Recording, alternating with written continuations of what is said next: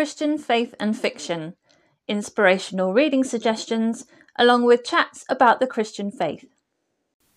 The following episode is an audio version of a video that I recorded for my YouTube channel, Christian Faith and Fiction.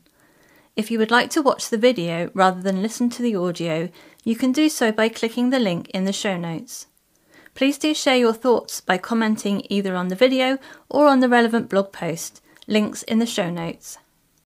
Hello, welcome back to my channel Christian Faith and Fiction. My name's Lou, and today I'm going to be sharing with you the top 10 Christian fiction books that I read last year. Now, the way that I rate books is I give them a mark out of 10 on my blog, and then that changes to out of 5 on Goodreads. So all of the books I'm going to mention in this video, I gave five stars on Goodreads, but that means some of them um, on my blog I gave 9 out of 10, some 9.5 and some 10 out of 10. So I'm going to start with some honourable mentions. The first one was A Christmas in the, the Alps by Melody Carlson, and this is a contemporary Christmas Christian romance, and I gave that one 9 out of 10. Then The Captive Maiden by Melanie Dickerson is a historical romance um, based on a fairy tale, and I gave that one 9 out of 10. Chasing the White Lion by James R. Hannibal, I also gave 9 out of 10. This is a kind of contemporary thriller. Three Missing Days by Colleen Coble, I gave 9 out of 10. This is also a, a romantic suspense uh, contemporary one. And then An Ivy Hill Christmas by Julie Klassen, I gave 9.5 out of 10. This is a Christmas historical romance. And Esther by Angela Hunt is a biblical fiction book, and I give that 9.5 out of 10. So, on to my top 10. Uh, it's quite hard to rank these because, as I said, I gave them all five stars on Goodreads. Uh, but some of these in the top 10 are 9.5, some 10 out of 10 but I have tried this year to put them in order of my personal favourites. These were all um, they were all great books, and they're in a lot of different genres. So just purely based on how much I enjoyed them, it might be swayed slightly by where I read them in the year. I think that does play a part because the ones further away I don't remember quite so well as the ones I've just read. So you could take any of these books as my personal favourites for the year. So at number 10, I've got The Thief of Blackfriars Lane by Michelle Griep. And this is a historical romance mystery that is set in London. It follows Constable Jackson Forge, who is trying to um, bed himself in as a member of the police force, and also uh, Kit Turner, who is a uh, kind of thief swindler she wants to con the rich to give it to the poor, and they have to come together and work together when a cab driver goes missing. And I gave that one 9.5 out of 10. Then at number 9, I have A Shadow by Kara Swanson, which is the second book in the duology of the Heirs of Neverland series. And this is following, the series is following um, Claire, who has kind of dust on her skin that comes off. She doesn't know what it's causing it. She's trying to track down her brother Connor, and in the process, she runs into Peter Pan and Tiger Lily, who are trying to escape from the Lost Boys running around London. This is a uh, contemporary fantasy. It starts off as a, like an urban fantasy, if you like, and then goes more into a fantasy world. And I gave this one 9.5 out of 10. Then at number eight, I have uh, True to You by Becky Wade. This is a contemporary romance, um, first book in the series. This follows Nora, who is um, the owner of a historical village and likes her books and romance um, stories, and also former Navy SEAL John, who is um, an adoptee and he is looking to find his uh, ancestry because he has an inherited condition and he gets Nora to help him to look into that, but their kind of lives entwine together. And I gave this one 9.5 out of 10 as well. Then at number seven, I've got Secrets in the Mist by Morgan L. Busse. This is a, a steampunk uh, novel set in a, a, fantasy world. Like a, it's like a Victorian world with um, some kind of fantasy elements going on. So this follows Cass, who is living on the streets, and she is taken up into the ship that dives down into the um, mist. So the world is um, got this sort of toxic mist that turns people into kind of like zombies, really um, if they go into it unprotected. So they have to put on like diving equipment and dive down to go and collect artifacts from that. And it also follows Theo, uh, Theodore, who is part of the ruling families, wealthy families, and he discovers a secret that he needs to get from the mist. And I also gave this one 9.5 out of 10.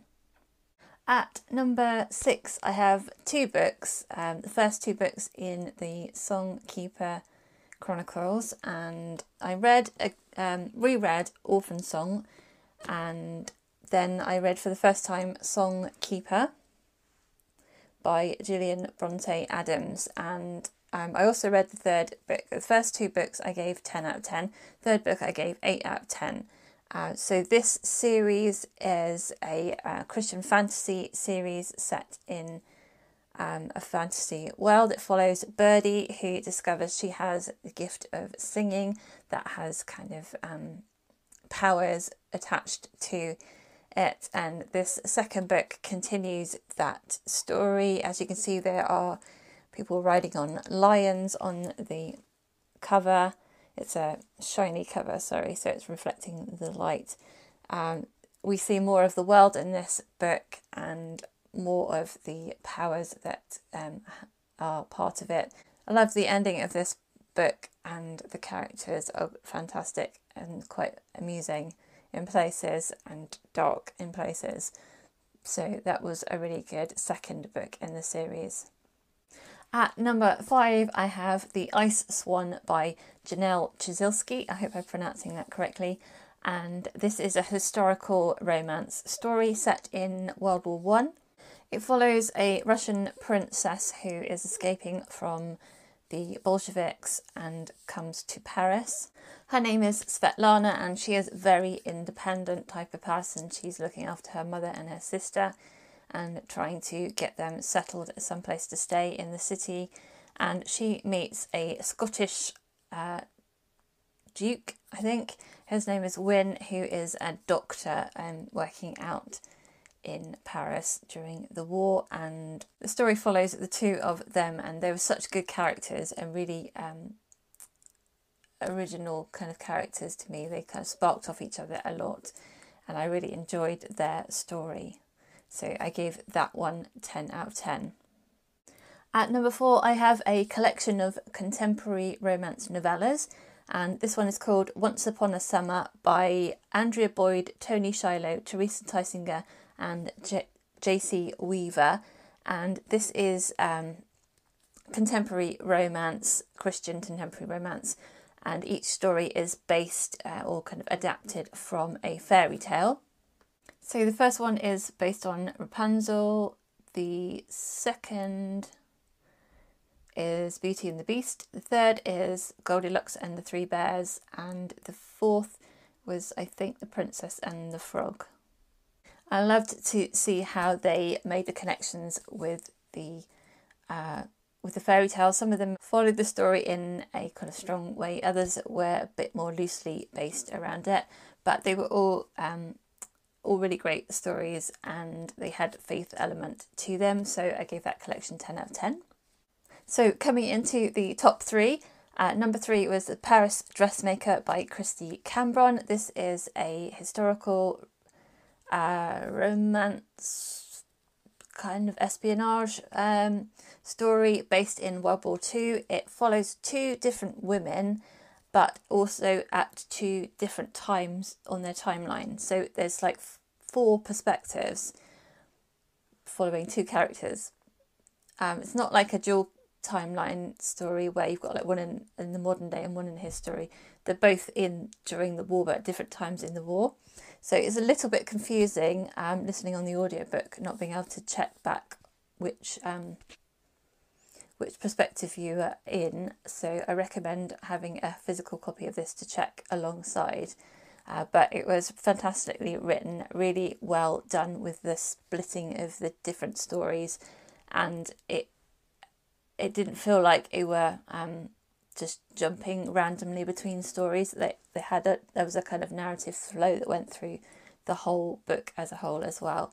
Um, it was fantastic. It follows Leela, who um, is a dressmaker, and she makes a, a dress. She's using her dressmaker skills to infiltrate the Nazi elite, and then another lady called Sandrine, who finds the dress when she's curating artifacts for the museum. And I gave that story also 10 out of 10. So the final two books, uh, number two, it's Baby It's Cold Outside by Susan May Warren. This is one that I've read most recently. This is a Christmas historical Christian uh, romance uh, character driven story where five people are trapped in a house in the snow and they um, have to sort through sort of their past and things that have been going on and uh, work together. Um, so this one is 10 out of 10, obviously, and it's uh, it was a fantastic Christmas book that went onto my favourite Christmas book list. And then finally, my book at number one. Have you guessed which one it's going to be yet? Uh, this was my favourite, I think, of all my favourites. This I think this was my favourite, and that is a portrait of loyalty by Roseanna M. White, which is the third book in the Codebreakers series. Um, I gave the whole series 10 out of 10, and I think this was my favourite of the three. This follows um, Lily, who is a photographer um, working for the uh, Code Breakers department, doing um, making photography and faking photography and checking photos for fakes and things like that. And she is, um, she meets a guy called Zivon, I think that's how you say his name, and he is from Russia and he um, has come over to escape from his enemies and he works for the Codebreakers department and there's like things going on from his past there's stuff going on to do with the war and there's um, elements of suspense that build throughout the book as well as the romance that's going on. This was really lovely book. It has some really poignant moments in it and some dramatic moments in it and some really lovely romantic things as well. So I think this one is my favourite out of all of my favourite books. So let me know down in the comments which was your favourite book of last year. Um, have you read any of the books that I've read? Let me know what you thought of them in the comments. Uh, thank you so much to everyone who has subscribed to my channel. Thank you to everyone who comments regularly or who likes my videos. I do appreciate it and it also helps my channel. I hope you are having a fantastic reading week. Uh, until next time, God bless. Thank you for listening to the Christian Faith and Fiction podcast. If you would like more information, you can click the link in the description. Don't forget to subscribe on your podcast app to make sure you catch the next episode.